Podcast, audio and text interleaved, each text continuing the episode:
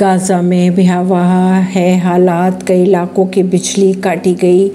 बड़े हमलों की तैयारी में है हमास। इसराइल अटैक के कई अपडेट्स आ रहे हैं सामने। इसराइल के डिफेंस फोर्स के प्रवक्ता के अनुसार गाजा में 400 से अधिक लोगों के मारे जाने की खबरें हैं। दर्जनों आतंकियों को बंधक बना लिया गया है। गाजा में कई आवासीय इमारतों को मलबे में तब्दील कर दिया है, जिसमें वतन टावर, अक्लॉक टावर और मटर आवासीय भवन भी शामिल है। गाजा में कई इलाकों में बिजली काट दी गई।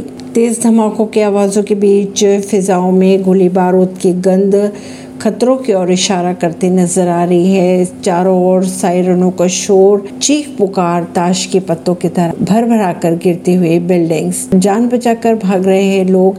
ये मंजर है गाजा पट्टी का, जहां इसराइल की ओर से भारी बमबार्डिंग की जा रही है। इसराइल की सेना के हमले में गाजा पट्टी में अब तक 400 लोगों की मौत हो चुकी है।